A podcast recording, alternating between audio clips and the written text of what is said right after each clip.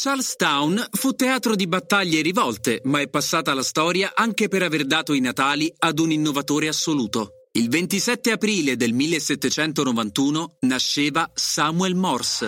Wake up! Wake up! La tua sveglia quotidiana. Una storia, un avvenimento, per farti iniziare la giornata con il piede giusto. Wake up!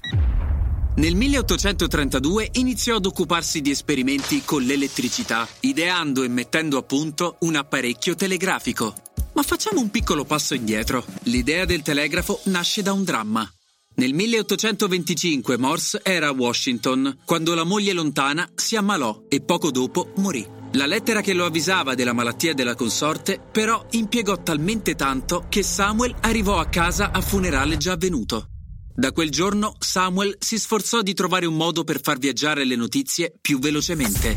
Il telegrafo elettrico rappresentò il compimento del suo desiderio e il codice Morse ne fu la massima espressione. La prima linea telegrafica tra Baltimora e Washington fu inaugurata nel milleottocentoquarantaquattro con il messaggio «Cosa ha fatto Dio?», tratto dal libro biblico dei Numeri.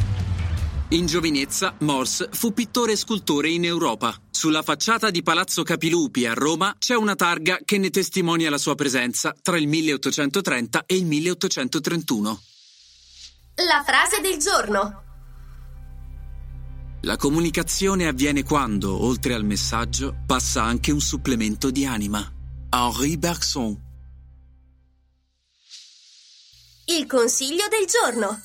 Paolo Coelho diceva che nulla comunica più di uno sguardo. Il consiglio di oggi è di non lasciarvi sfuggire la possibilità di guardarvi, guardare e prenderci gusto. Buona giornata e ci si vede...